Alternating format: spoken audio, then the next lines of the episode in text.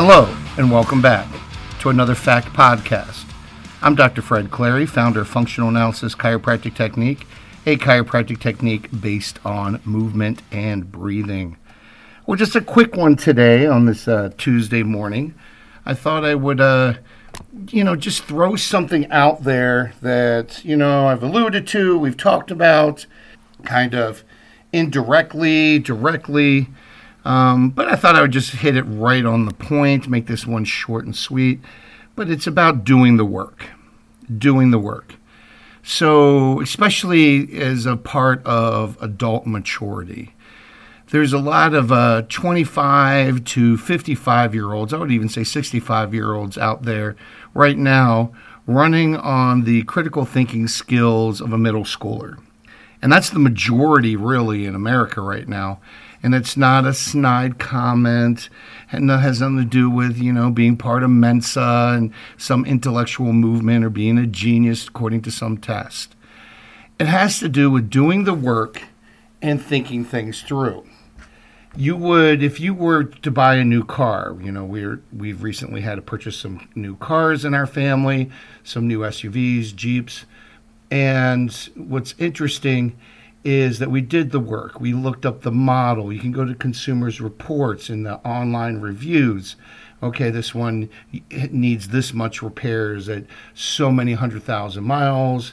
And this is the one, it has this many bugs, or this one's a lemon, or no, this one will run forever. And we're trying to pick out the safest, most economical thing for our children.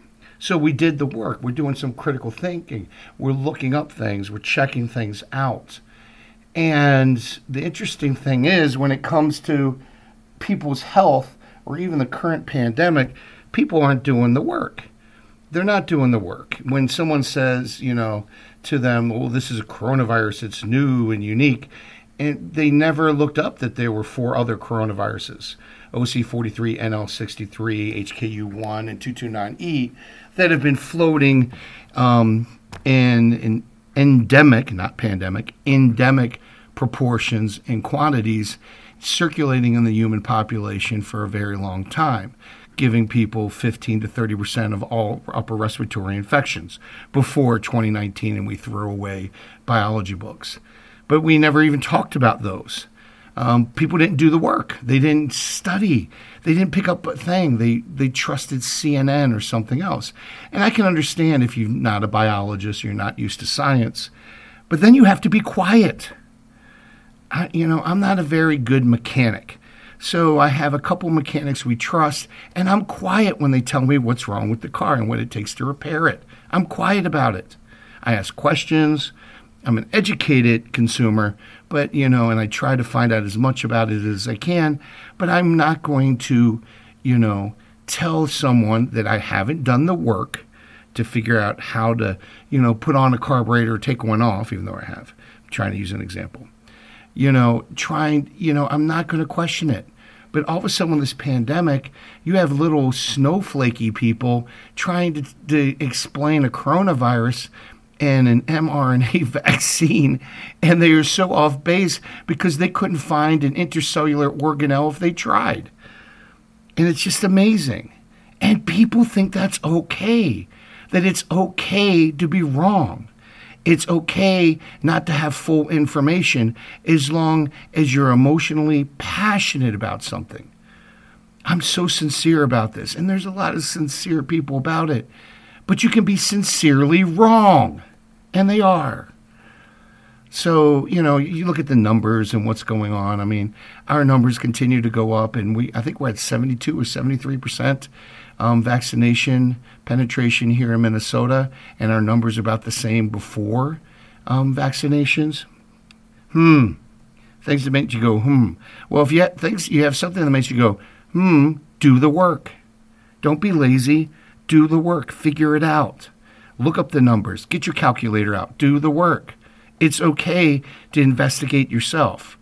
Oh, you weren't taught to investigate. You were taught just to look things up on Google or look things up and trust the source. Well, when I was an undergrad in the eighties, when we had a source you had to have secondary and tertiary, that means third, sources to back up your first source. Why? Because sometimes things are taken out of context. So, and you had to look, if you were, say, writing a history or a political or sociology um, paper, you had to look at other sources that disagreed with that prime source and figure out, okay, that's true, that's not true. None of that's being done today. We're not even doing good research. There's no control groups for what's going on.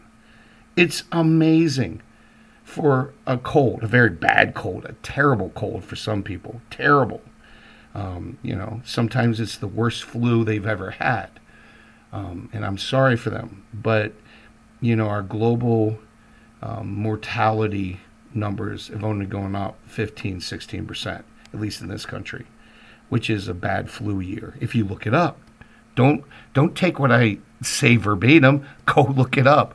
Do the work. Do the work. It's just, it's very frustrating. And, you know, I'll have people, they love putting on memes. We can get through this. Let's do the jab. I studied biomedical or medicine for years and years. Really? Okay. And then I would I would say, you know, have you looked at the research showing all the patents of the coronaviruses we've done in the last twelve years? And they're like, what? Have you looked at the research showing that when you when you're doing this mRNA vaccine that you actually increase viral load since you only can produce an antibody to one part of the virus instead of using a traditional vaccine where you produce many types of um, antibodies to the same bug so it can get a hook on it? I know if I was fishing for, you know, a uh, huge prize fish and it was legal, I'd throw five or six hooks into the water, not one. You can have your one hook. I have five or six because I'm going to work on my natural immune system. And, you know, have you seen the research that showed that natural immunity works better for coronaviruses, like we've always known? No, you haven't seen that? You haven't done the work. You haven't done the research, but yet you're going to talk about it? I'm reminded of things that happen all the time, um, you know, especially in the gym. It's a great analogy. We had some young punk, some young kid come in, poor gal. You know, she had her head way inflated. And, you know, I was trying to correct some of her technique. And, you know, she was a teenager, I think sixteen or seventeen. She had a hell of a deadlift for her body weight. Hell of a deadlift. She had the world record. Um, teenage world record, not the open women's, but, you know, teenage world record. And, you know, I was trying to tell her, you know, you want to flatten your back and all this stuff and try to do that and, you know, pull it more into you. Standard, factual, mechanical corrections that any good coach that knew anything about lifting more than a year would have given her. I mean, these were cues, C U E S, that I that anybody would give, you know, just not Fred, anybody would give, you know, to help correct her sloppy form, because she was just basically muscling it up. And I'm like, okay, here's some cues that would work for her and easy to fix. This is an easy fix. And she looked at me and said, you know, I'm doing okay. You know, I hold the world record. And a couple of uh, Amy and a couple of our uh, other uh, colleagues in crime and our nemesis powerlifting team just had to walk away because they were about to snap, and I didn't snap. I just looked her in the face and said, oh, you just have one? Because, of course, I had many teenage world records and junior world records and that kind of stuff. And she just looked at me, and I go, if you want more and you want not plateau at age seventeen or eighteen, you'll, you'll work on your mechanics. But again, she didn't do the work. Someone had told her that what she was doing was right and that there was no better way, and that she had proof because she got a piece of paper in the mail. Well, she was lucky, is what it was. And that's great. Luck goes a long way, but you also plateau with luck. You need skill, talent, and luck. And in life, in many areas of life, skill, talent, and luck. And so, you know, it was interesting that, you know, she had this inflated belief about herself, and of course we haven't seen her, and she's not lighting up, you know, the powerlifting world right now because, of course, I was totally right that she would plateau um, with that technique, because you can't you can't sustain anything with poor technique. And you can't sustain a life on laziness and not doing the work. Sometimes you have to get up, make your bed, and go do the work. And that means everything in life. That means, you know, if you're going to make yourself a meal, if you're going to have a conversation with your loved one, we are too casual. We are too casual about everything we do. And casual casualness can cause casualties. Oh, that sounds cute, but casualness can cause casualties. Why? Because you're not focused and you take things for granted. And when you take things for granted, sometimes we accept that as truth instead of just, ah, that was a lucky break. And guess what? When it comes to your health and the well-being of your family, maybe doing the work's the right thing. Maybe there's other options. With this pandemic, everyone's, you know, all over the board, but they're not doing the work of trusting their own eyes. I just came back from Fargo again, judging a powerlifting meet. The week before I was in Iowa, people elbow to elbow on top of each other, chalk dust, you know, blood, sweat, and tears all over the place. And I was looking out in the streets to avoid the bodies, but there were no bodies. And there was one person wearing a mask. And the interesting thing is that, you know, in West Fargo, you, you don't have to have a mask, but in Fargo, you do. So the virus is so smart, it knows what zone you're in. One of my kids was in volleyball, and we went to a tournament in Lakeville, and I think I mentioned this on a previous podcast.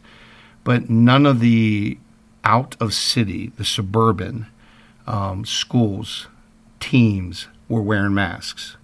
Nobody in Lakeville was wearing masks. But, you know, the, the people checking you in, you taking your five bucks for the tournament or whatever. And then, you, amazing, and the referee wasn't wearing a mask. But amazingly, the, the Saint Paul and the Minneapolis teams were wearing masks. Because, of course, this is a smart bug and just goes to where the city schools are and where there's mitigation methods. Well, Fred, you're being smart ass. This is a deadly virus, blah, blah, blah. And I'm like, you can say those words all you want. You're not going to make it any stronger than it is. It, it It's fifteen percent increase. That is something. That is huge. And that's what we should be looking at. But instead, both sides, both sides have wrapped up in politics instead of studying this damn thing out. You know, now we have an antiviral drug that's come on the market that's cost thousands of dollars. Instead of doing a study with zinc or vitamin D, you know, easy things. Well, Fred, there's no money in that. You're right. And people will not do the work and study and find out why why there is not cheaper alternatives. Hydroxychloroquine.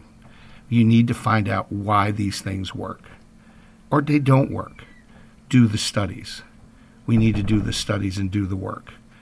And some of those studies are already out there.